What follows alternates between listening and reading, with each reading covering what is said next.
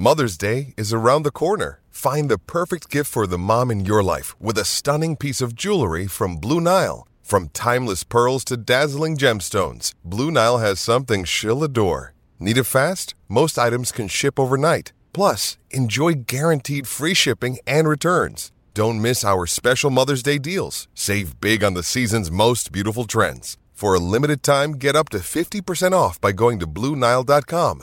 That's BlueNile.com.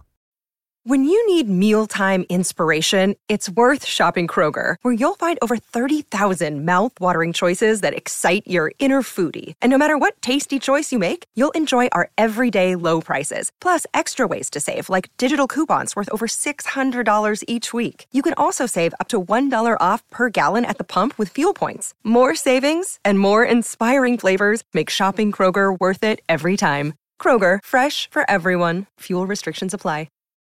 Get in the know. Non-stop Vikings talk. It's Purple Daily on Score North and ScoreNorth.com. Dude, the Rhino might be back, bro. Football. Is playoff week. Playoff week. That's what you live in for, the man. National Football League, Booney. Ah, this song's just been bouncing in my head. How could it not? Dude, what a great tune, right? Either that song or this one. This song legitimately, I think, is in my head about 40% of the day. Dun, dun. Yeah. Dude, I can't wait for A. It's time for the I know we're talking. Vikings, but I can't wait for that Sunday night game, the Cincinnati Ravens game. Oh, I cannot wait. Yeah. Well, the Ravens, but I feel like aren't they on like a third string quarterback? Lamar Yeah, Jackson don't hasn't care. I just want to like, see Cincinnati destroy them. I just can't wait. Cincinnati is uh, eight straight wins for Cincinnati, 10 straight wins for your 49ers. By the way, that's Alex Boone. He Mm. spent 10 years in the NFL, long time with the 49ers. He played in a Super Bowl. He started a Super Bowl and played for the Vikings. And um, now he's here, just educating me and you and the masses on what the Vikings are doing right and wrong. The frauds. And We finally yeah the frauds. Well, what do you so what do you think? I was telling you off microphone that uh, so so Vegas the most of the sports books have the Vikings as a three point favorite in this game. They did just beat the Giants a Yeah. few uh, weeks back. And as of yet, I think this has come down a little bit, but as of yesterday, 95% of the betting money, according to Action Network, is on the Giants. Mhm. Mhm. Nobody believes, the public, anyways. I know. Nobody believes. Yeah. The frauds. I know.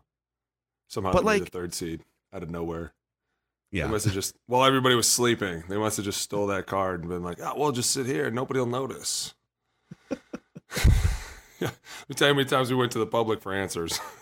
hey, I want, in fact, I want to do something right now. do it.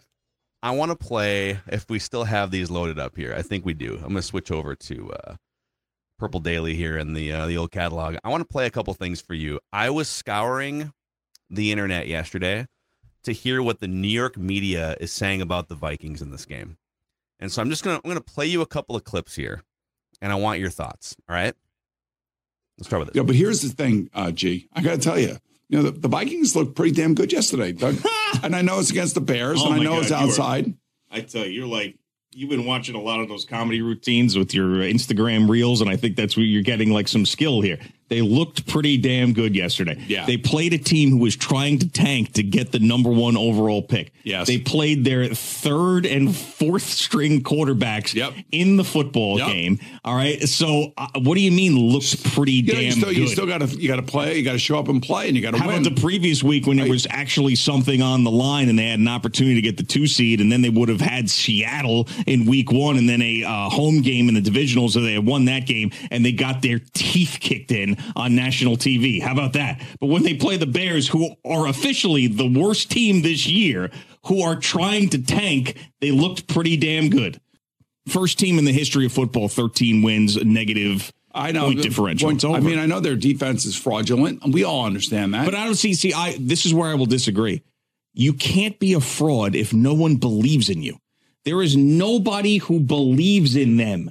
You know, I, I that you can't be a fraud if nobody thinks you're any good.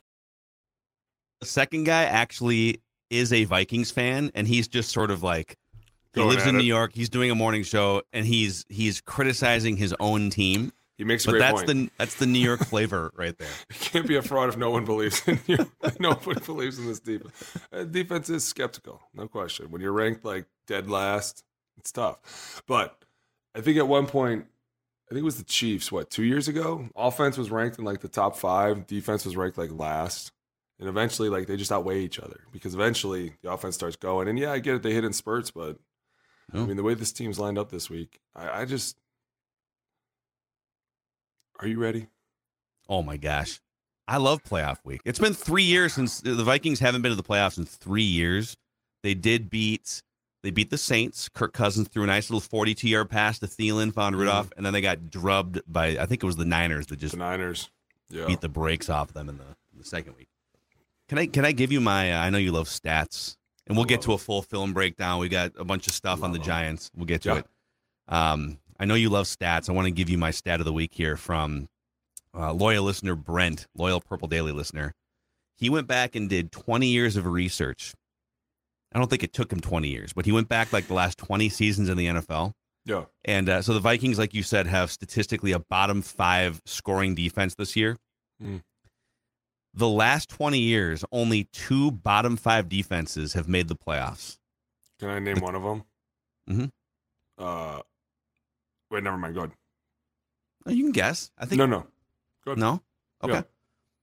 The 2022 Vikings and the 2008 Arizona Cardinals, who went to the Super Bowl. Kurt Warner, veteran, savvy Yeah. pocket passer, young, electric, unstoppable wide receiver in Larry Fitzgerald. And then a defense that that team also got blown out, like doors blown off of them four or five times that year, twice in December. They got beat like 48 to 7 in week 16 that year. Dusted themselves off. All right, that's okay. We got Larry Fitzgerald and Kurt. Warner. Let's go win a home playoff game in the wild card round and then Yep. boom, score 30 points in every game and then they they were up in the second half I think in that Super Bowl too. Yep. And uh, and the Steelers came back on them. So it it has happened before that a bad defense like this with similar sort of offensive parts has made a run into into February, Booney. Absolutely, dude. This is, and then you know I was talking to Jeremiah today about it, and I was telling him that I think, and I truly believe this, that the fact that they played so many close games, when you get into January, and if you get lucky enough to play into February, that will play into your favor. I mean, this this whole we're not out of it until the clock hits double zeros, that whole thing, that's a mantra, that's a belief, and these guys do believe it, and that's why they, to me, they're so scary. It's because for the entire 17, 18 weeks of the season, everyone's told them how bad they suck, and they just they win. And yeah, they lose, and sometimes they lose horrifically bad. And so does everybody else in this league. Like it's not I can't honestly tell you that I haven't seen a game where we were like, wait, Chiefs lost to who? Yeah. We'll dust that off. But like everyone looks that apart. And it's to me it's the same thing. It's just they're mad because the, they don't have an answer for why it is. And it's the point differential. It's because it's not sexy and they're not over here winning sixty to nothing. And it's they're fighting these tough games and they're they're prepared to go the distance. And everyone's like, well, they bring up the third quarter and you know, and all this stuff. And it's at times they lay goose eggs in these quarters, and it's like, but they win the game. Lose the battle, win the war. All right. Yeah. And and also too, I'm like lost. it's kind of rare. I don't know how many teams you maybe you can tell me like how many times have you gone through in this case a 17 game season and you can legitimately say for, for a good team, I'm not talking about trash teams, like a good team hasn't actually thrown its best punch yet. I don't think we've seen this team come out and just play awesome football No. all three phases for three hours yet. And maybe we're at- this point, like if you lose to the Giants, you might maybe they just don't have it, but but, But- it's there. They haven't done what- it yet. But that's what could be the one dangerous thing. And I guess I see everybody's point because they're what we're saying is we don't think we've seen them play their best football. And what everyone else is saying is no, they have. They're showing you this is their best hand. Right. And they're winning by two or three points. And to me, you're I'm like, okay, I see your point. I hope you see how my point is valid. They're winning these games at the end of the day. Nobody really goes back in the Super Bowl and is like, you know, what did they do week one, second quarter? Like everyone just eventually says, "Hey, listen, this is a good team. They're a tough team. They're prepared to go all the way until the end of the game." Now, at times in this season, they've been punched in the mouth and they fell apart. But we could say that about a lot of people. I mean, Jeremiah and I were just arguing about it, and he was saying something about like what happened two weeks ago, and I was like, "Well, you know what? When we play Green Bay in the playoffs, I'll be concerned. Like that's one of those things that I'll start to worry about, right? Like, you know what I'm saying? Like, By the way, that's uh, for the audience who has no idea. That's Jeremiah Sirles, your former uh, your former teammate with the Vikings. Is Yeah, you guys are having a a, a, a bro slumber party here my, tonight? my, my partner in crime. my partner in crime. No, and uh, but to me, that's like that's the positive in all this. And I know that being in those rooms before, you know, everyone's always trying to be optimistic. And I know when everyone's coming down on you at times, you're like, hey guys, listen, let's not forget. Let's keep the main thing the main thing. We're the third seed. We fought our way in here. Who's the hell to say we don't fight our way out of here? You know what I'm saying? Burn the boats. Let's figure out what happens. But for right now, we're focused on the Giants. And to me, this is a good matchup. You know, watching the film from the last game, because it's really the last game that they played. If you really look at both of their, you know what I'm saying, the way that both of their seasons ended, that was really the last game that they both kind of came out and did well. And because, like you had heard before with that guy yelling at Boomer Esiason, but you know, playing the Bears, that really wasn't a game. They didn't really come out and play hard. Like that was kind of a layup for them. And then the game before that, obviously, you played Green Bay. But you go back and you look at that Giants game, and you talk about the way that this Vikings team could attack them. I think you see a lot of CJ Ham on the field this week. I think, Oh. I, dude, Oh. the hamster, I gotta hit you with the football. If you're gonna talk fullback, I gotta hit you with the football football. the ham sandwich, man. No, because when they when Ham's on the field, they're automatically they go to base. They bring hot ham and nose cheese. guard in. Yeah. dude and it all of a sudden you know what happens in base we like to run our play action and that's another thing that kind of plays into my card because jeremiah made a great point when you're down to your third center and you're down to your second string tackle and you at times have trouble over there it can be difficult when it's third and 15 you can't always chip your way out of there you know what i'm saying? And so for me it's like hey listen you know what really backs into this plan well is a lot of play action. Get a lot of double teams across the board. We start helping people out. At times the tight end leaks out late. At times you might have to say hey listen we're going to spread them out because they do don wink my dude loves to blitz 45% like he's just everywhere right and Yeah, they blitz look- more by far than any team in the NFL. it's ridiculous. He always has. He's been like that forever, and he's very reckless at times. And it's fun to watch, and it's hard to play against because when there's people flying all over and mass bodies and chaos and confusion, it becomes a little chaotic. And that to me is what falls into this scheme of, hey, listen, we're going to play action it and we're going to bottle it all up, or we're going to spread it way out and we're going to have a quick answer for everything. Because if they do bring pressure and they bring this hot, or say they just rush four, and we can't assume that everyone's just going to get their blocks like they were in week three, four, and five because we don't have the same right side. Now all of a sudden we have a quick answer for everybody. And that to me, it plays into their hand very well. Hey, we're either going to try and go for the deep ball, the middle ball, or we're going to throw it quick. So in your, if, or put yourself in the locker room, put yourself uh, as a as a coach or a player, where you know whatever seat you want to take right now. These two teams, like you said, they just played each other what a month ago or whatever, Less and it was it was a high octane offensive game. It was like 800 yards of total offense. Uh, Vikings wind up kicking a 61 yard field goal to win it. In that game, Justin Jefferson caught 12 passes. T.J. Hockenson caught 12. 13. Yeah, like that's what I'm saying. And this was another thing that plays into it. One of the, their weaknesses on their defense is their ability to cover tight ends, and we have a phenomenal one here. And not And Irv Smith is back too, by the way. And that's what's going to make it a little more interesting is now all of a sudden we got another weapon to use, and all of a sudden we can start bringing out two tight ends. And at the same time, it's kind of like, what would you play to that? Would you play nickel to that? Would you play base to that? And at the same time, are you going to invite pressure to that? You know they're going to be chipping their way out of there. And at the same time, if Irv gets the ball, he's fresh. He's got to be going, right? He's got to be 200% ready to go. Yeah. So, but but if something works that well in the first matchup, you got you know 25 catches between. Well, let's even just sticking to the tight end because Jefferson catches 12 passes against everyone, so he's a, like Hockenson catches 13 passes. If. I'm the Vikings, I'm thinking, well, they're probably not going to want that to happen again. So, how much does the take me through the chess match of you're facing someone again pretty quickly? Mm-hmm. You know what worked against them last time. Do you keep Right. feeding the thing that worked, or do you expect them to make an adjustment? and now you now you scheme to do something different before they can cut you No. off. How does that you work? are you are who you are. I would expect a lot of blitz, especially when you go down to your second string tackle and you have a new center in there. Possibly, you're like, hey, listen, we're throwing everything at them, and that was the one thing is they love to play over, and the minute they go to under, it's an automatic pressure look. Like they're going to bring somebody, and a lot of it's Jaylon Smith running through the A gaps, and that's one of those things where it just causes a little bit of confusion at the last second. A guy running through, a guy all of a sudden coming out of nowhere, and it's just it's one of these things where it's like, hey, if they got new guys out there that haven't played a long time and they haven't really gelled well, let's just start throwing crazy things at him. And then he does that naturally. His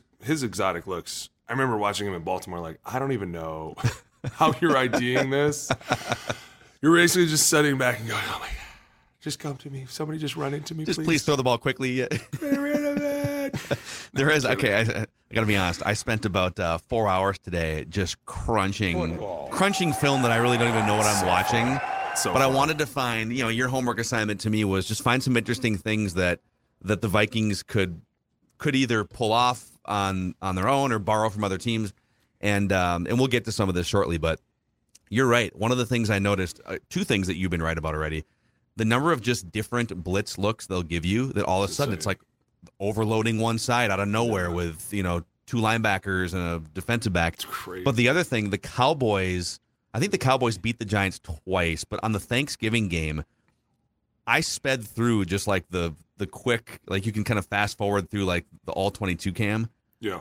They must have run play action on every other play. It was It's- insane. They just said, we're going to counter whatever they're going to do with play action and make them stop in their tracks every other play. It's awesome because when you when and this is the long argument, and it was great today because Jeremiah was talking to his boys today about formations and protections, and a lot of that was kind of like Howard, who the personnel that you bring out is basically inviting the defense that you're going to play, right? And that's why I said when you invite CJ Ham on the field, it instantly makes them go back to base. And base, when I came in the NFL, was huge. Everybody played base right away. Now it's all nickel. Everybody wants to play nickel. Let's get the extra speedy guy in the field because all of a sudden these RPOs are just hitting like way too much, right? And so when you put CJ on the field, you force that nickel off the field and you put a big 350 pound dude right in the middle of the field. And then you basically say, hey, we can try and keep as much as our offense the same. It's not going to look the same with the fullback on the field. We're obviously not going to have Kirk and gun with CJ next to him, stuff like that. But we can still keep our play action alive. We can get back to the run game. That's another thing for me. If and Jeremiah and I both agree on this one is they got a little too far away from the run game. And I think that over time we kind of forgot about it because how well JJ was playing and how well Kirk was kind of getting rid of the ball and like stepping up and at times getting decapitated and still making great plays. And so it's like you don't need him until you need him. And now it's kind of turning to that point to where I feel like the Giants are going to be like, dude, you're going to have to prove it to us. You're going to have to prove that you can actually stick with this run game. And it's going to be interesting to see because that's going to be the biggest chess match to me is if, Yeah. you know, this prediction of CJ on the field puts a nose, takes the nickel off, makes you a little bit faster than them. What if they do play nickel? And then all of a sudden it's like, prove to us that you're really good at running the ball. And then you have to go out there and do it. And that's one of the questions that you had asked me weeks ago was, what does it mean to say, and that, I forget exactly how you phrase it, but to fear the run, to fear you in the run or whatever. And I was To establish the run. to establish the run. And that's basically what they could say is, well, you need to establish this run in order for us to take this nickel off the field. And that could be an advantage for them, being able Okay, to stop so- the run and nickel. But what's your opinion? So when you have, and, and I think Brad, Bradbury was limited today, so there, there's a chance they might try to run like a 75% Bradbury out there. So we'll just have to. It's, Uh, nah, with Dexter Lawrence in there and Leonard Williams, that would be very not smart. So it's probably probably a, a healthy Chris Reed and For just sure. roll I with it. wouldn't mess with that. I wouldn't, So, especially you- because we don't want pressure up the middle. Well, so that's kind of my question. If if if you do roll out there and, and you got Darrisaw and you got Cleveland, but you've got a third string center who's who would be playing his third ever game at center in the playoffs, um, and then you've got a rookie kind of struggling right guard, and then you've got uh, Oli Udoh who's better as a tackle. Would Agreed. you be more confident in that unit's ability to run the ball or to pass protect forty five times for Kirk?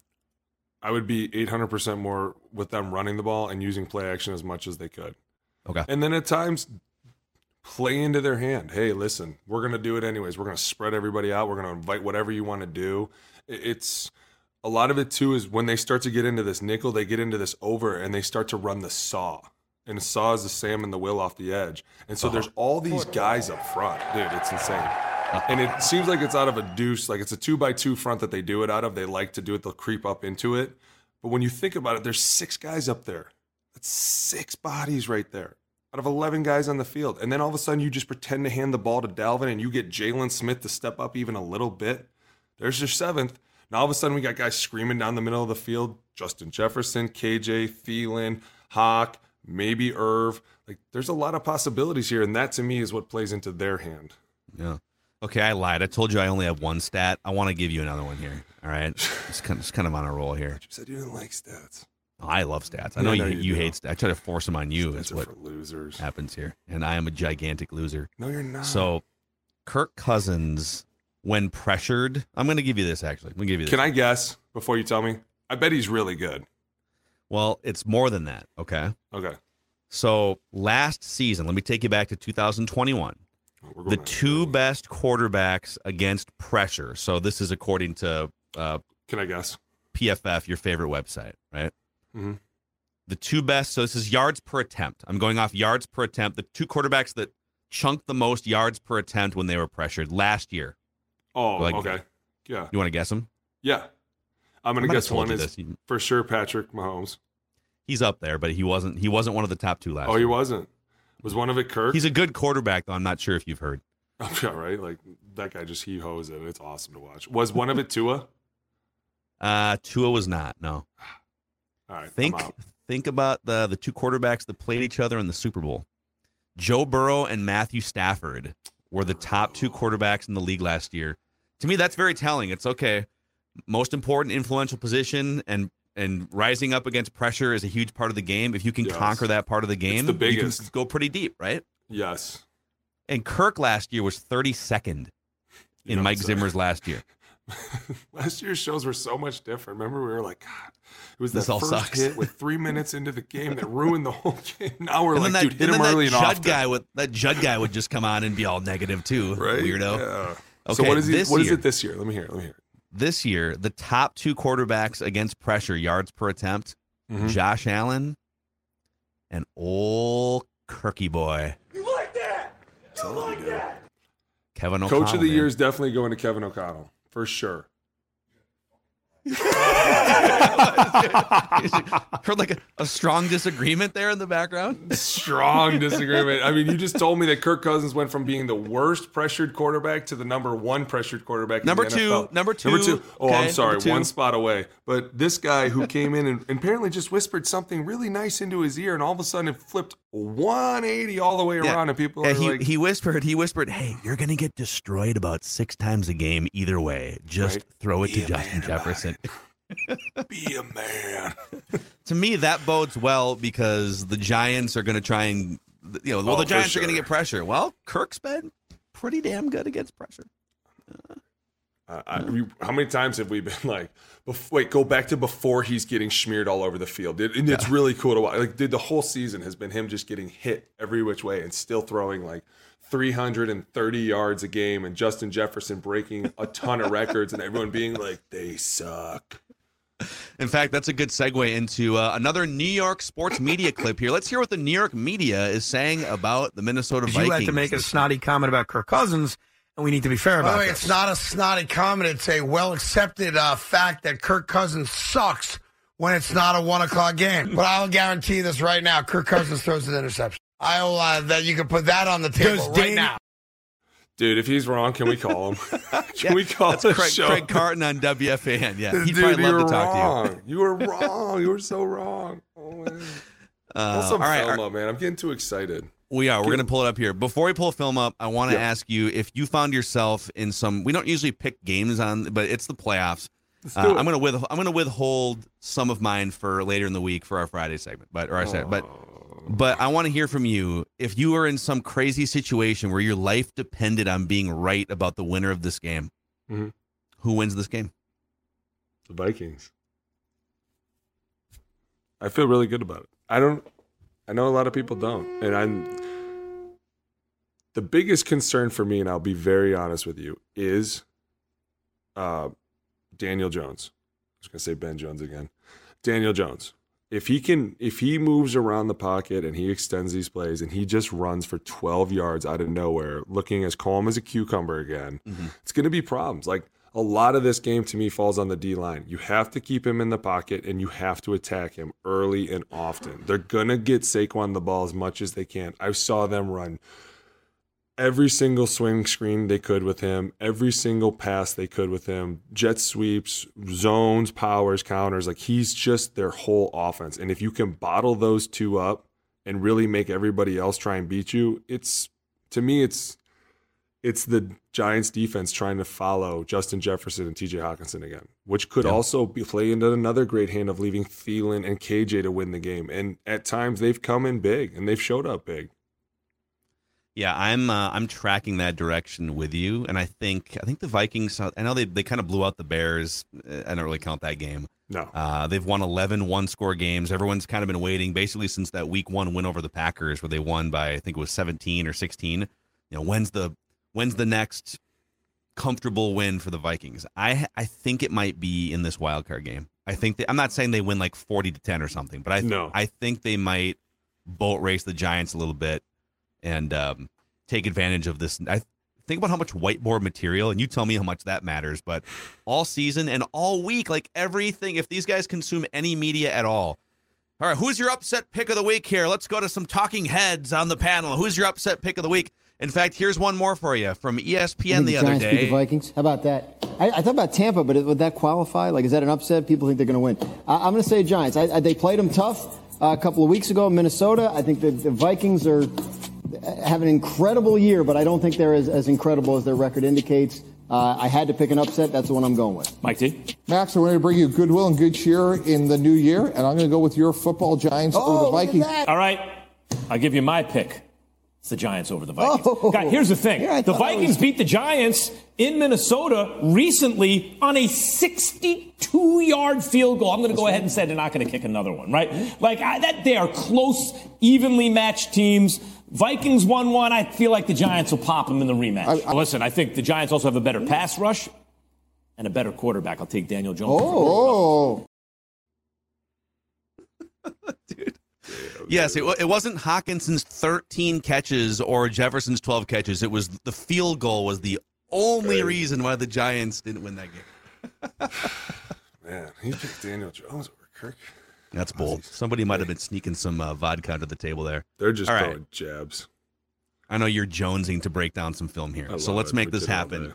Presented by our friends, the crazy Canadian Cousins Crusaders of Purple Daily.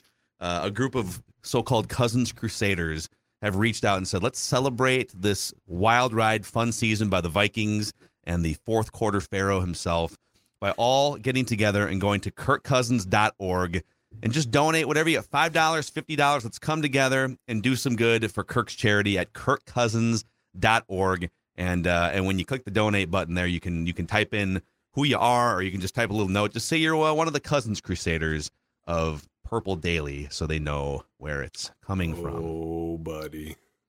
All right, my guy. So uh, we got a lot of stuff here. I would like to start you off Start with. Start here. This it is uh, okay. This is so I've got a couple different categories for you here. This Yep. is some of these are going to be like what other teams that run similar offenses, like teams that run 11 personnel a lot with pre-snap motions, what they did successfully against the Giants defense, and then some are going to be more about like what the Giants offense does. So Yep. Let's play this real quick here. This is Dallas Cowboys, like week 12 ish against the Giants defense. Mhm. And uh, you'll see what happens here on this play. We'll stop it and go back so you can break it all down too. All right. Dak Prescott and shotgun. Throwing a Nick. For the audio audience, go to YouTube here about 27 minutes in. So you'll see here. Yeah, they're in a nickel. And see Thibodeaux right there in the middle. See number five? He's clearly a down, right? It's like their best pass rusher. I love how they just put this guy in the middle like no one's going to notice. So I picked this play and I picked another kind of similar one. I think they send, I think the Giants defense sends six guys on this play. Yeah. and uh, and there's another play later on where they they fluster Dak a little bit more, but they frequently send not just one extra guy, but they'll send frequently two extra, so you have six rushers to account for, and this is one of those plays. So this is one of the plays, and um, we've been talking to the boys in the gym a lot about this stuff.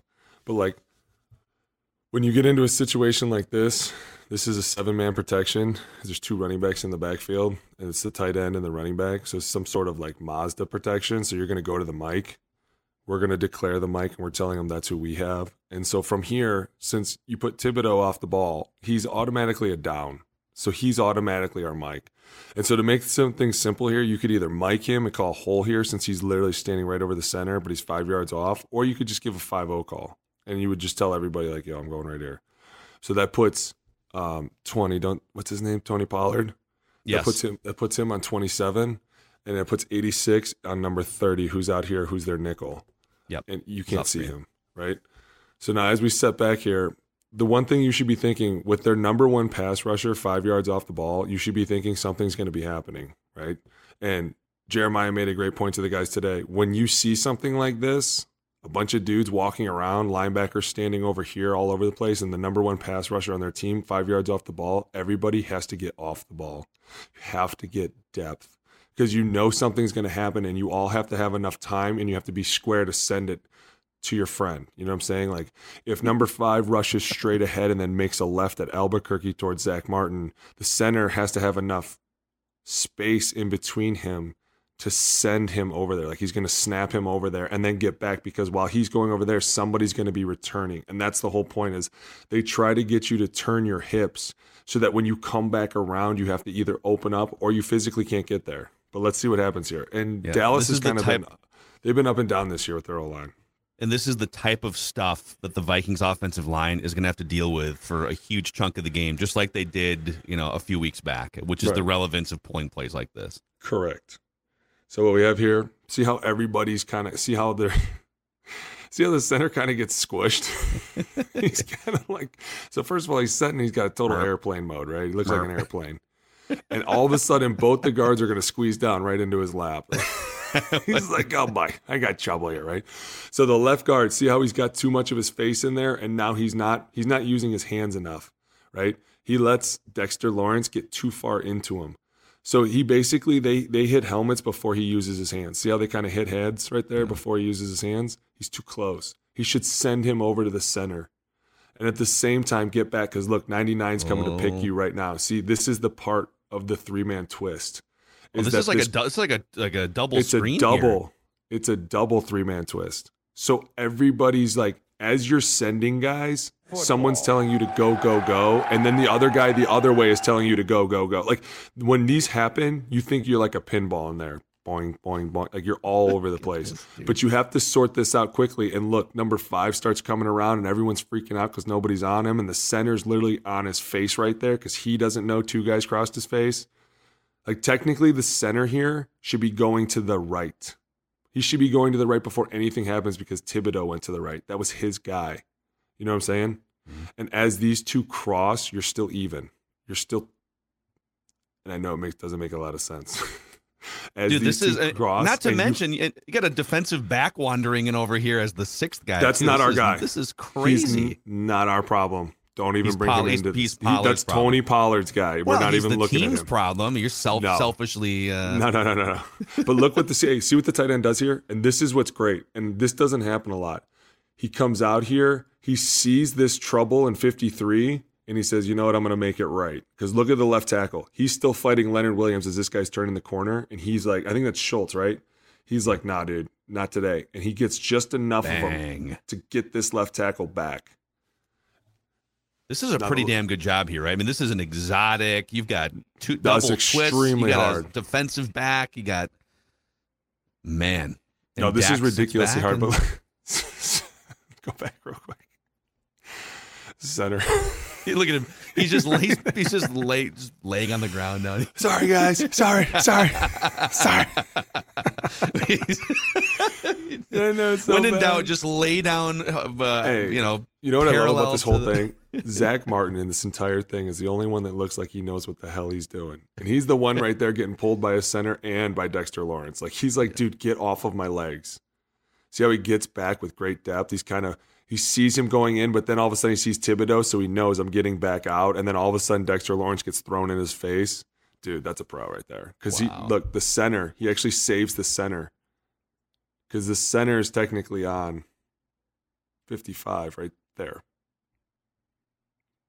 and Dak Dude. gets rid of it in time, but that could have been. This is what Wink loves to do. It's crazy. Okay, so the uh, what? How would you rate on a one to ten scale here, or a letter 10. grade? Uh, they did a ten out of ten here. Ball got 'Cause they- away and he did, no one was around him. You're fine. Yeah. How much Yeah, do you this- trust this- the Vikings' current offensive line to handle something like this a few times? On the left side, I wouldn't be concerned. On the right side, I would, but you'd be still having the same thing over here. Like you'll have a, you'll probably have another tight end on the ball over here chipping, Yeah. and then that running back coming out over here. And remember, if they do this, there should be a hot route coming somewhere, right? Somebody should be like, "Hey, pressure's coming. We're singled up here. Somebody run the slant." Let's do. Let's see here. Let's do. If I can. Uh, I don't know if these are gonna. There we go. Okay, this is another one where they are sending. They're sending six again here, but it's a totally different look. So I'm gonna click play, and then you can talk us through it once we see the play play out. Right? All right. So they're in an over front. Classic Wink Martindale here. Watch the right side. Ooh, yeah, baby. And Dak. So this should have been a sack, and Dak Prescott does a great job of just Getting out of gaining like two yards Yeah. on this play. This is a great play. Hold on, real quick. Go all the way back to the front. Oh, never mind. You're good. All right. Strength is right. We've already said this. Yeah, it's an over. All right. So you're an over couple front. of tight ends over here. Right. Love it. We're gonna get a wolf off the back edge. Uh, will free safety. Right. Okay. Go ahead, play it. Here we go.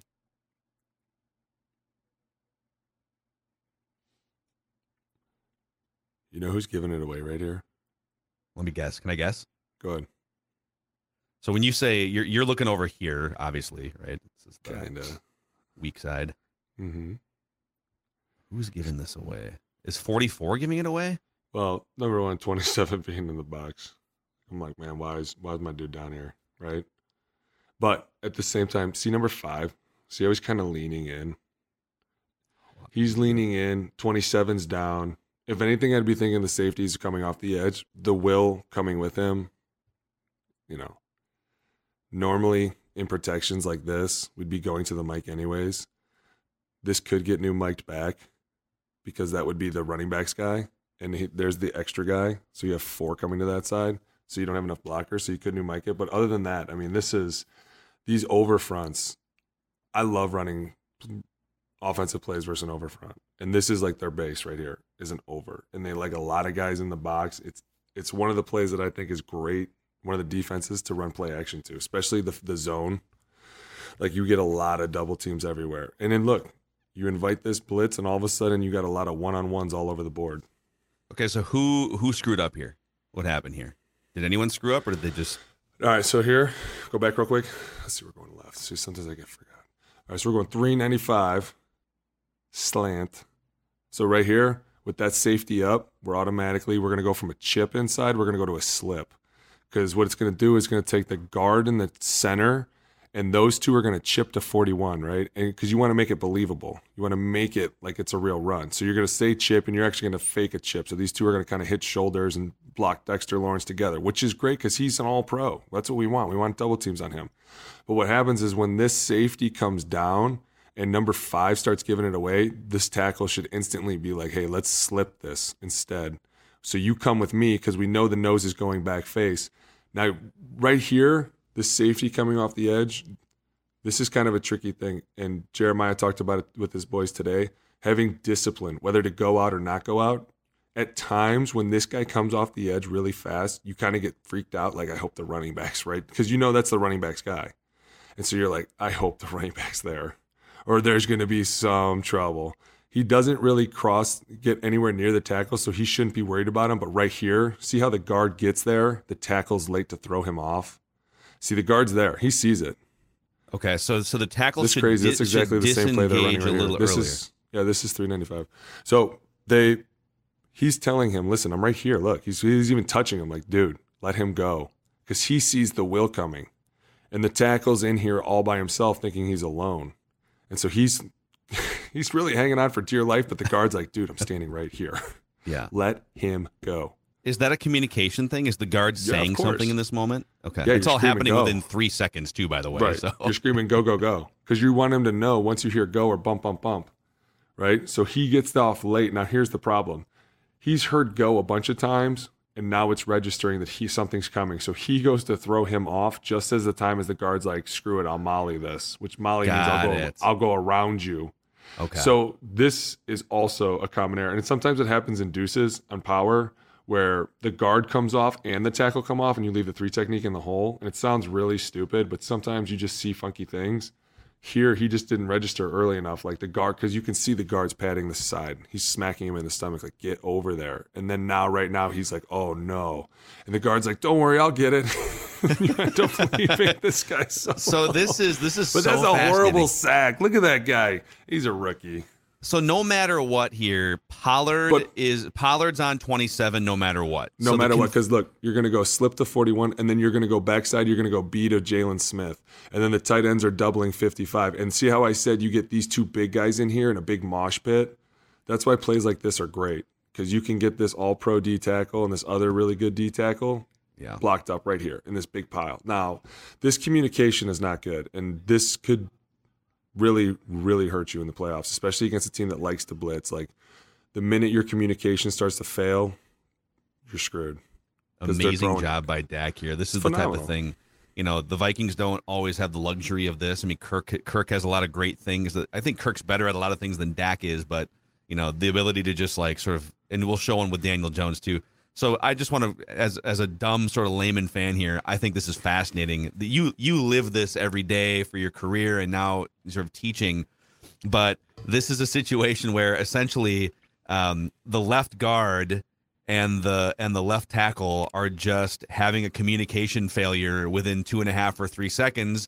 Left guard, if the left guard knows he's going to molly over the top, as you say, and get 41 a second earlier, maybe it's fine, but it gets all out of whack. And No, and a lot of it too is because they didn't. They, they call, he must have called a slip because he stepped slip, but the tackle must not have heard it because he, as soon as Thibodeaux comes inside, he continues to go down with him, and he should have known to kind of pass him off to the guard. You know what I'm saying? And if anything, you don't want to vacate him; you just want to help him in there, and then he would have ran right into 41. But uh, like you said, Deck does a great job. let's uh let's pull up a little Daniel Jones. This dude's crafty, bro. I don't even know what play this is. We're gonna so we're gonna go. Uh, we're gonna flip it around here. We want your expertise. What the Giants' offense does effectively, and what the Vikings' defense may have to deal with again here. And some of it is Oh, a mobile easy. quarterback. You see those two guys right there in the backfield? You just got to put these four guys right around them, keep them in that pocket the whole day. Yep, right there. Keep them right there. Let me click play here so we can watch this thing play out. Okay, sticky buttons. There we go. Hey, by the way, isn't Jon Feliciano the center of the Giants? I love him. I love him so much. I'm rooting for him this week. I really am. Look at this. Just an easy twenty little twenty yard gain on a Calm as a cucumber. Here we go. Even there. in a little read option. Read This is option. great. That's a, See? feels like a play that you may have had familiarity with for a long Dude. time in San Francisco. Colin Kaepernick might as well have been behind. we, we we were like the grandfathers of this. That's why I love this stuff, right? You look up in here and you see all these linebackers, and you're like, oh man, this is great. Go ahead and run it. We got an even front. Yeah, buddy. Looks like we got the nickel in there. 33. Ooh, a little buzz down. I like it. Look at that. little sup. They know what's up. Right, twenty six. Yeah, twenty six came all the way Mhm. down. Mm-hmm. They know what's up. He's about to hand it. This is great. Look at this. Look at those Look at this. angles. No, look at the angles.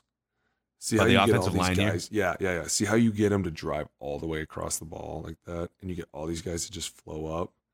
And then this guy does a bad job, this defensive end, because with all these guys flowing in here like that, he should be taking the quarterback. Because look, see how all these guys are going in here, and then there's Yeah, there's nothing there. Right. That's the defensive end.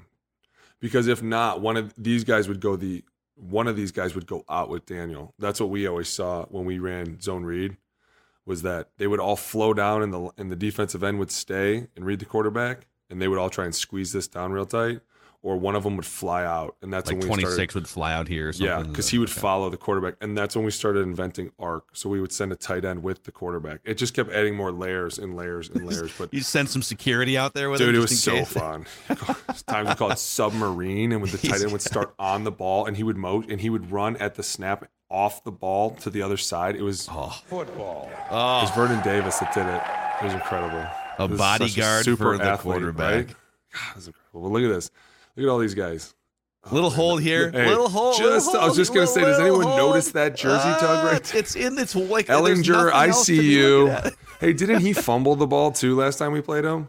Wasn't somebody telling me something about how they don't turn the ball over a lot? Uh, and That's a full, pretty their fullback fumbled, right? hold right there. This did not get called, by the way. I want to make it make it clear. They they blatantly missed this. Who's Uh, the and it- ref? That's the most important question. Well, look at that. He even did a great job of look at that. Look at him try to get out of that. Oh my god. Wow. no. Wow, God. Ref was probably like, I'm not even amused. Listen, guy, that's that's Daniel Jones. If you can't catch him, that's on you guys. He's Look at all that sneaky, green man. Grass. So you, you- these guys wonder why they lost This seven probably in a row. he, he probably should have gained even more yards on this one. You know Ah, what? that's someone flying over the top. I wonder if their head coach talked about this. Maybe if he'd have been a real coach, Hmm. not just a player. Interesting. I want to show you another uh, another Daniel Jones thing to to potentially worry about. So the mobility of Danny Dimes. All right, this is uh, this is against the Colts again here. Giants against the Colts, and uh, the Colts send a free running blitzer on this play, but Daniel Jones makes it work. We're gonna play this, and you can talk us through it. Whoa, look out. But he picks up 10, 15, 20, 25 yards. So that was A lot of quarterbacks are screwed on this play. right. So And that's one of the tricky things about playing a quarterback like this because it makes you think, oh, do we want to blitz him and play cover one? Because just like this, when you send guys and everything's running to one side of the field and you're playing a cover one, everything's going to that side and he's just comes around the edge like, oh, my gosh, I'll just run 96 yards this way. so 58's the one that gets the free run here, untouched. Yeah, we're going to assume this is probably strength is right. So this is an over because you would never run it under without the same on. Mike is uh, 58 probably. Here we go. So they're sliding to the will. Makes sense. Tigers do a good job. Yeah. So, all right, here we go. Ready, ready? This is this is gone protection. Um, this falls on the tackle. Surprisingly, Go back. Really? Yes. You can tell because Feliciano is clearly setting to 44. He's he's called a lawn or some sort of loco this way because he's setting to the left. He sets see how he sets the nose, and then see how his 44 turns. Feliciano turns with him, and that's Okay. because he's trying to judge: is he dropping or is he blitzing this way, right? And when he's dropping, he notices that I don't know who 95 is, but he runs. See how he's, he sees him out of the corner of his eye. Mm-hmm. And so then he's like, uh oh, pressure's coming this way. So he's trying to kind of alert sin this and come back and help out. But at the same time, you can tell because Saquon takes off right now and he doesn't even check 58. Interesting. So you're saying so this is more on Saquon and the right no, tackle. it's not. It's on the right tackle. It, if anything, Saquon either really messed up and thought it was gone protection when it wasn't, and the tackle's right, or it is gone protection. And as soon as that 58 comes, that right tackle has to close down and take him because you have so to in take that the case, most dangerous. you're saying so 54 would have been the free runner in gone Correct. protection, but you have more more time because he's not rushing up the interior in this situation. Correct. And they always say too that if anything, go back. Like you would like if a good right tackle, like a like a Anthony Davis, who I played with, he would have set like that, that, and then right about one more set. Now he would have came right back in. So he's extended the width of the pocket that rushers are. See how he's got him to rush outside a little bit. So he's mm-hmm. kind of giving the quarterback one more quick second, and then he would come down and slam the door on 58 right now. Wow. But then what happens to 54? So 54 then is kind of he's then kind you of, kind of stopped wrong. in his track. Yeah. Well, because look, go back. You can you can pick 58 up, but the only way you can do that is Daniel has to take you that way. And that's funny you say that because today we talked about ground protection. Jeremiah was talking about. He did a great job about talking about how you always stay with your rules, and the rules tell you to go to the will. The mic belongs to the quarterback, and if he ever sees trouble that way, he can take you that way, but he has to take you that way. And that's goes back to, and we probably should have told the boys this, but like it never hurts to make sure that everybody knows what you're talking about. Because at times and this may we may have fallen victim to this the more you play with guys and the more you get like synergy with guys we would be like you know what? We'll just kill it for him and we'll send it over here. And we would and he didn't want it over there. And then all of a sudden he was you know like everybody gets messed up. And so it's as long as you know what you're doing you're fine. The if that was gone the tackle's supposed to squeeze if not Saquon really messed up and made it look good but I doubt Hmm. he would mess up, dude. He's he's their whole offense. Like him not staying in to block a linebacker blitzing seems like kind of a big deal for him. Inject it all into my Right. novice veins. Yes. Uh, so this is all right. The Lions beat up on the Giants defense pretty good earlier this season. A lot of they, they ran the ball for like 170 yards. It wasn't as much of an aerial attack, but Timeout. Um, mhm. Is that the fullback in the? Is it the fullback? that's part of the reason why I wanted to show you this play. It's so funny that I had my theory before we even talked about what plays you running. See that big, fat dude right over the center? they put him in, took out a speedy guy. You're talking about this uh this big big old right here? Or are No. you talking about I'm talking about that guy on the line. Right Gotcha. there. Yep. So you basically subbed in size for speed. Gotcha. Let's let's play this for the audience and then you can tell us what what happens here. Tell me it's a This play is- action. Please tell me. It's a play action. Well, let's find out. Tell me the ball goes to the tight end too. Here we go. Let's run it. Detroit Lions. All right, Jared Goff under center, 31 yard line, little play action boot. And Who'd he throw that's not TJ Hockenson because he was traded. Uh, But that's their other tight end? Earlier. It's the I other was- tight end guy. Yes. Man. The camera, like the a- camera guy was drunk here from the uh, the end zone, so it's, it's a No, he little shaky. drunk. He was just so excited for Dan Campbell's team to beat the Packers. No. So this is um, the CJ Ham roll right here, 45 Yeah. that you would like to see deployed. See- correct? So this is the one thing. Look at this defense right here. And I know everyone thinks I'm crazy. But right now, this is it's almost a jam front, right? You have three guys right there. There's two more, that's five. There's three guys behind him. That's eight guys in this box. Eight right in the now. box. Eight man box. Any more, and we got a real party going on, right? We really do, yeah. You're not kidding. But imagine if you had Hawk right here on the left, and then just say Irv's ready to roll, and you put him over there on the other side. You're And all saying of a sudden, like in the CJ Ham roll? no, or what I'm you- not even you saying that. I'm saying put him over here. Yep, right over there. Go, you go 22, Alex. right? Football. That's what I'm saying. Like, There's all kids this stuff. watching. I mean, come on. then all of a sudden, this safety has to kind of come down. Like, what are they really doing? What's going on? They're you're trying to invite as many guys into this box. You just dangle that ball right in front of number four, just a tiny incy little bit. I guarantee you, everybody's going to take at least two to three steps up. And then all of a sudden, you got two tight ends running wherever. You got JJ running one side. You got Thielen running the other side. It, it just Mm. sets a lot of things up. Well, let's see how the Giants defense reacted here up close and personal. They're all going to step up. They are antsy. Okay, what is this? Uh, so we got we got we're gonna call is a it uh, great- the this is- Lions. CJ Ham is shifting to his left, and two defenders panic a little bit here. This is great. well. And I don't know who invented this, but Giro was one of the guys that really loved this. And a lot of what he would do is see go back. See, he starts over the, here in this weak formation. This would be like a, a queen, queen formation. And then at the last second, he shifts all the way across the ball. And he kind of out leverages the defense. If he would have went a little bit more, he kind of starts to out leverage the defense, and then that's how you put them kind of in a fritz to start moving before the snap, and see how you've already got them to panic to move over there, and then you just dangle that ball out a little bit, and then all of a sudden you come out here and nobody knows what's going on. Oh my God, 14's wide open too. 14's wide open. the Vikings, right? You, you can recognize this play as a Vikings fan because how many times do you see routes where, and sometimes it's a bootleg play action, sometimes it's not, but it's just it's two routes. In this case, three, all going towards the the, triangle we look for, right? We talked about the triangle earlier. They're Yeah. trying to create in this defense, but not only that, but do you know how easy this waggle play is to run? I literally have to turn and run. I just have to turn and run. And I, if at times I would hold a guy up and out of nowhere, Sirles would come and just try and break his ribs, and it was hilarious because we would be like, "Dude, I'm barely even working," and we just got 30 yards down the field. And that's why I say sometimes those yards between the 20 and the other 20 are just junk. Because look at this, nobody really did anything. Watch the path 89. This is a great job because you're kind of sne- sneaking through. It's an eight man box, and so your job is to just sneak through traffic. Look at this. You'd think more people would notice you, right?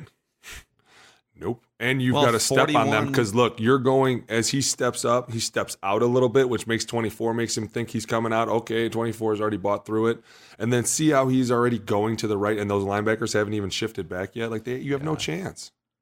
This is this is a, a great play design. There's a reason why this offensive coordinator Ben Johnson's already getting uh, interviews. The Colts are going to interview him this week. Just uh, the hook and ladder play to to seal that Packers game the other night too on Sunday night. Ballsy, dude. You gotta love it. Ballsy. All right, let's keep let's keep it rolling here. Keep the the Lions going did here. some interesting things. Let's do let's do a Lions. I kind of like this Lions run play that they ran later on in the game here against the Giants. Bunch. We're again down close to the red zone. We'll click play for the audience to watch, and then we'll roll it back. Three by one. Another CJ Ham play for you here. Fullback there's- 45, going to roll up in there like a bowling bowling ball. This is great. Uh. Keep him in there. To be honest with you, though, and this might not be the best team because they do get kind of exotic on things. But if you were to want to run the ball, it wouldn't be bad to invite Nickel on the field. But this is a great job. This is a. This is kind of funny. This is another thing we brought up today. This is an underfront out of an odd, so it's really called a 35, and it's a it's an odd structure, but it's an under because this guy's a three technique over 73 over the left guard. Okay. But this guy's got the see how the guard on the right has the bubble. So there's your under. There's your Sam on the ball. Yep. Mike, Will, corner, safety. Look how many guys are in this box. Are we counting? Is 27 in the box, or is he? He's too far out. No, he's way too far out. One, two, three, four, five, six, seven, eight, nine, nine, you go, guys, and 27. It's a party. Oh, he's going back now. Actually, you- he's actually, way is too this is a far tenth? A tenth guy? It could be. I mean, there, he's way too far off to count him in the box. Here, count them. One, two. Oh my. Yeah, see One, two, three, four, five, six, seven. This is t- ten men. You said ten men in the box here, right? Right here. Say I don't know who the outside receiver is. Just right here, right now, you run that over route. No, you're inviting ten men in the box because you're running. You got two wide receivers literally next to the left tackle, and you got a tight end and a fullback. So Correct. you know You so bunch can, them in there. Interesting. All right, let's let's roll it here. Tell us. So again, this is we're picking plays here that we're we're how do we take advantage of the Giants defense? What are some things that are working against the Giants defense that might that the Vikings could potentially apply based on, you know, running 11 personnel or CJ Ham coming out for What do you see? Here we go. Got an under. We're running boss scheme because we have the fullback in here. Actually, we're going pin and pull. Oh, we went total whack. I love it. See how right here 14's coming down on the end? And then we got the tackle going around. Number 11, who just got covered up, is going to come down here and hit 41. He's going to take one with him. He's going to take that guy with him, which is great because you end up blocking two. See how he's going in there to hit 41, and the, I don't know who's over him, but he's going with him. Taylor Decker comes out here all alone. The safety's just like, oh boy, this could be a big order. And remember, they can't cut you anymore. Imagine Christian Darrisaw right here. Just Dude, think about the, the big at this. But this is what, and we talked about this the last time that they ran this play. The Vikings did. It was been a while. Remember how Thielen had that great block out there Mhm. that caused everyone to kind of run into him, and then I think as it was, we were watching Ezra Cleveland run down the field with them. Like this is these are the things that they've been really good at. They've gotten away from it. They need to bring it back. Do you you can think out leverage the defense, if you have if you have receivers that can pin like this, use them. Bring them in here. It kind of feels to me. I'm not saying they've completely stopped with all the creative things, and it kind of feels. Did they? Do you think that's part of the strategy? Hey, we won the don't know what division a few is. weeks ago. Let's just kind of pump the brakes on. I don't know if they're afraid that people were going to know what they were doing, but at the same time, if it was working, why would you stop? That's the whole main. If it works, continue doing it until it doesn't work. It just they just it feels like some of the stuff we were. I mean, I feel like early in the season, the first five or six weeks, every week there were like three red zone plays that we salivated over. Right, look at the jet sweep motion over this way, you know, Right. ha- ha- handoff to Jalen Reagor, Or how about the fake fake, fake, handoff? sweep? Yeah. Yeah, now we don't see any of that anymore. They become are so, they just- serious. But they must. They have to have something up their sleeve to unveil here as the playoffs go forward. Well, this. I, I mean, would- I speaking would of here, here you go. So this is again how can how can the Vikings dissect the Giants defense? This is the Dallas Cowboys, Mhm. and uh, I'm going to run this play here. You're going to see CeeDee Lamb coming across as you're if you're the quarterback from the left to the right here, and just envision the Vikings running as they have a similar play at some point against the Giants. Brody, this is a. Uh, Just a pretty simple straight jet sweep to CeeDee Lamb for about 14 yards. yeah, here we go. We're back in our little 35 front again. I love it.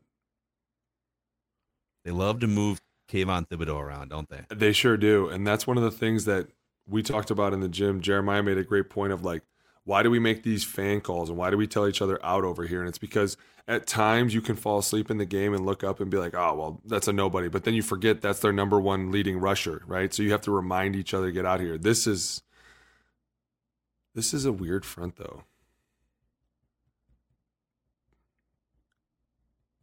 Drop a It Mack is. truck through this little hole here. Right. No, you're good. It's an under. It's a 35. I'm just trying to figure out who 20 is. Kind of looks like they're in dime.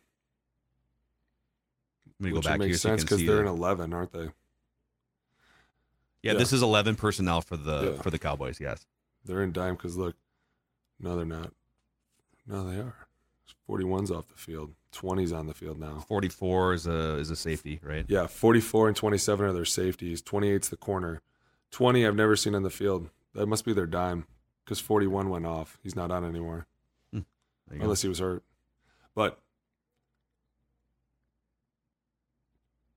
these jet sweeps are so fun to run. And you can go. do some. You, you can you can fake the handoff. There's so many things. so many fun things you can do. But look, the right guard does such a great job of getting leverage on Leonard Williams. Look this. He's out of his stance before Leonard even gets He's already got him reached before he's out of his stance. Doesn't even have to hit him. That's what's so fun about these plays is if you just get in front of them, they're so fast hitting. And it comes back to this whole thing of you have one safety over the top, right? You've out leveraged the entire defense. So if this 28 doesn't make the tackle, you're in a lot of trouble, right? Because these guys out here are doing a great job of blocking your Yeah, receivers. he's gone. He's kind of gone. Well, he might not be gone, gone because 20, 20 what's his 28's face the corner. here. that's why he 28 ran with him. See 27 coming right here. Yeah. But that's why like Jaylon Smith doesn't even have a chance to catch him here. he doesn't even. And he was right over the middle of the ball. And he's one of the fastest linebackers. Look at that. He's directly over the ball, has a fair chance to read it, and has perfect leverage. Look at that. See how And- fast hitting these are? And the it's Vikings a could run this. They could run Easily. this. I mean, they could run this to to JJ. They could, I would I wouldn't run it with Thielen. They've tried that a couple times. No, I wouldn't do that. But Jalen Reagor, you could run it with. You could run it with KJ Osborn. No, it's interesting. And so a lot of great things. little changeups. What um so now that we've kind of gone through some of these here, I'm gonna put us back on the on the full screen here for Oh boy. um what would your you know, you're gonna run you're gonna run about 65 or 70 offensive plays in this game ideally, but you know, what are some of the concepts or themes that you would lean heavily on? I know you said early on you would say well, just CJ Ham should be in the mix for this. You would trust you would trust run blocking and play action with a couple backup offensive linemen. Yeah. Absolutely. You just kind of lean on lean on that stuff and go score 27 or 30 points and hope your defense does enough. Yeah, I, and a lot of that is you're banking on the fact that you don't get down early too. Because if you do get down, or if it becomes a tight game and it becomes a passing situation, you got to have answers for it, right? There's got to be a lot of people chipping. There's got to be a lot of different variations of your protection. Maybe at times you're full sliding people, but if it's the game that I think it can be, it should be keep it in your own hands. Run the ball, pin and pull. Pull the pull Darrisaw. He's extremely athletic. He's very athletic for a big guy, and he can get out there and use his size. Use Ezra out there. Uh, like we just saw, the jet sweeps are so fast hitting with JJ. All these things, and at the times, like if you're going to be creative, now's your time to be the most creative. And we've seen Yep. him be super creative during the season. We were like, oh, I can't wait to see where this goes, and then it would just go zoom nowhere. Yeah. You're like, well, maybe he's saving it for later. That's kind of what it feels like, but because I there's been a few so. little head head scratchy things, even a couple little clock management things too. That I don't know. I, I'm still on very much on the KOC bandwagon, but I think everyone needs to sort of clean up. Are you ready for a dumb football question of the week here, my friends? Always. Okay. Football. I like this one. This is from listener Trisha here. She chimes in and says, You constantly hear about how tired the defense is getting, right? The defense has been on the field, the defense is tired. Why don't people talk about the offense getting tired? She says. Why is it such a big deal that the defense is tired and dragging, but no one ever says it the other way around? because I'm not getting my ass beat.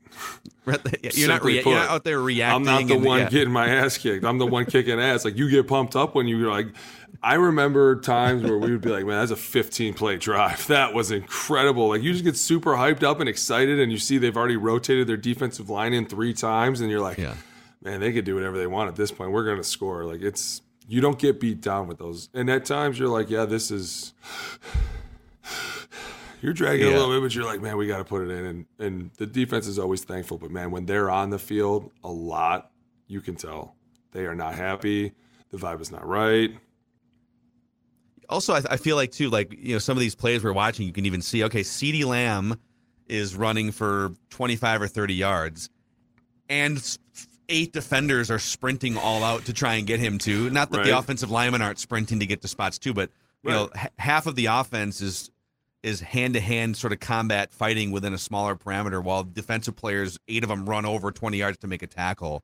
Correct. so I'm guessing the defensive players are just covering more ground per play than than offensive players. Oh, absolutely. and you uh, see, you just saw a twist where they're all over the field, right? We're just setting back, like, and that's the, that's like kind of the chaos is like while they're and you are super gassed all the time, but like while they're literally running all over the field, you're just trying to figure out where are they going and who is mine, and I just who's the running backs? Did I take the right guy?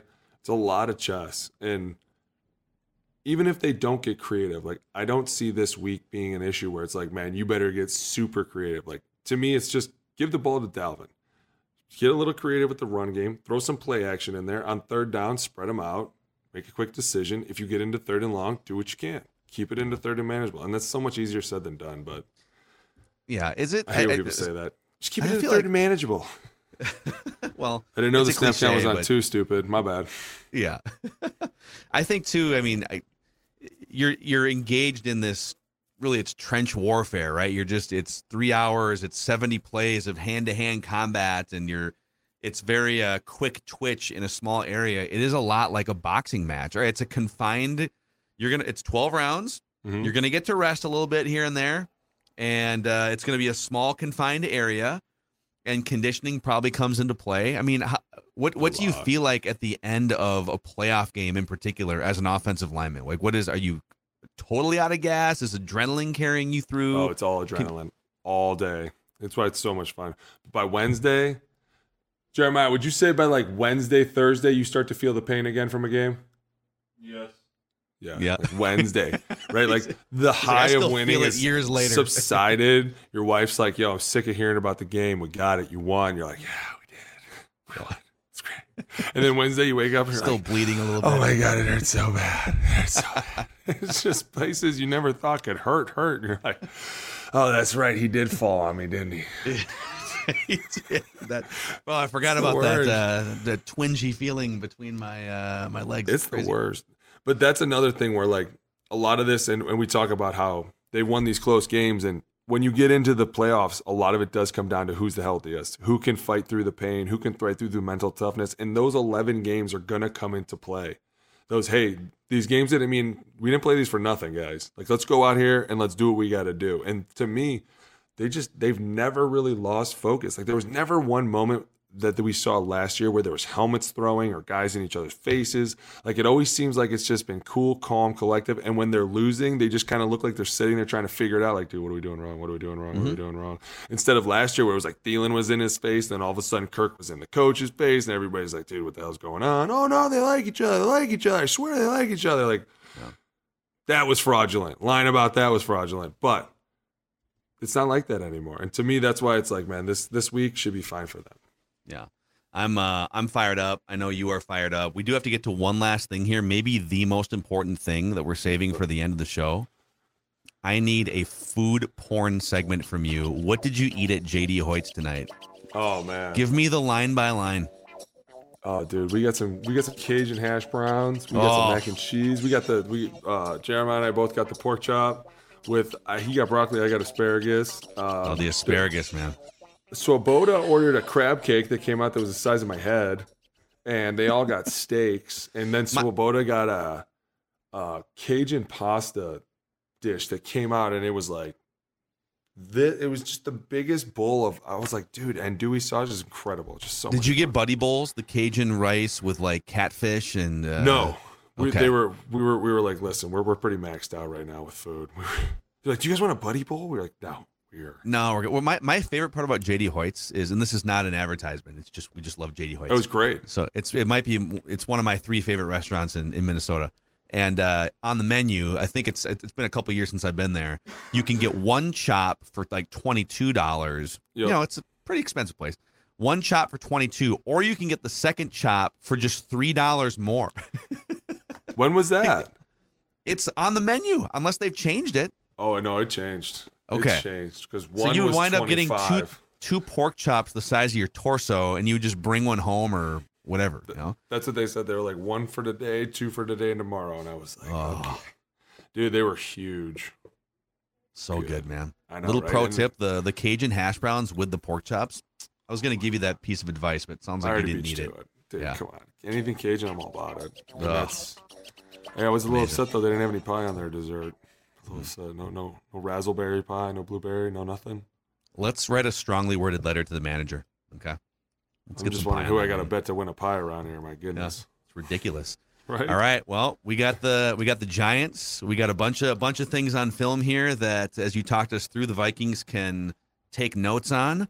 Any other uh, thoughts on just give, give me like your what's the, the other playoff game that you will definitely carve out time to to sit? Is it Brady against the Cowboys? Is it No. is it uh, Joey Burrow? For sure. You know he's my number one, especially because Cordell's there. And I loved him before Cordell was there, but I really love the Bengals just because that dude's so calm and he's so cool and he can deliver the ball and the rock. Did you see what he said to the media this week? So he, they won the division, uh, and he's got the white turtleneck with the slick back hair. They were smoking cigars in the locker room, and someone asked him some at the post game press conference. You know, it's, the question was something like, uh, you know, do you feel like you have to take advantage of this window, or what's what's the Super Bowl window like for you guys? And he said, the window is my career. just Zulu The Foxtrot, dude, just doesn't even care. Like the, the entire time I'm in here, guys. Duh. The window don't know, is my career. I'm trying to think of what another game. Uh, man, I don't know. I kind of like. Um, I, I'll, this is gonna sound crazy. I, like I made this prediction on our show today. We do Wednesday predictions on on both Mackey and Judd and Purple Daily. Yeah.